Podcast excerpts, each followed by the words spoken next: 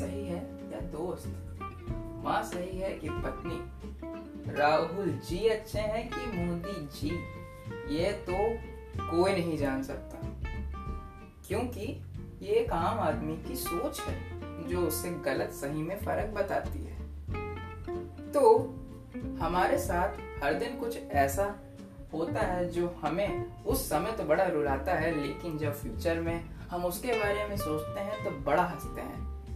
Ma'am से झूठ बोलते पकड़े जाना, दोस्तों के साथ बंक मारना, अपनी गर्लफ्रेंड के साथ मूवी देखना, सबको याद रहता है।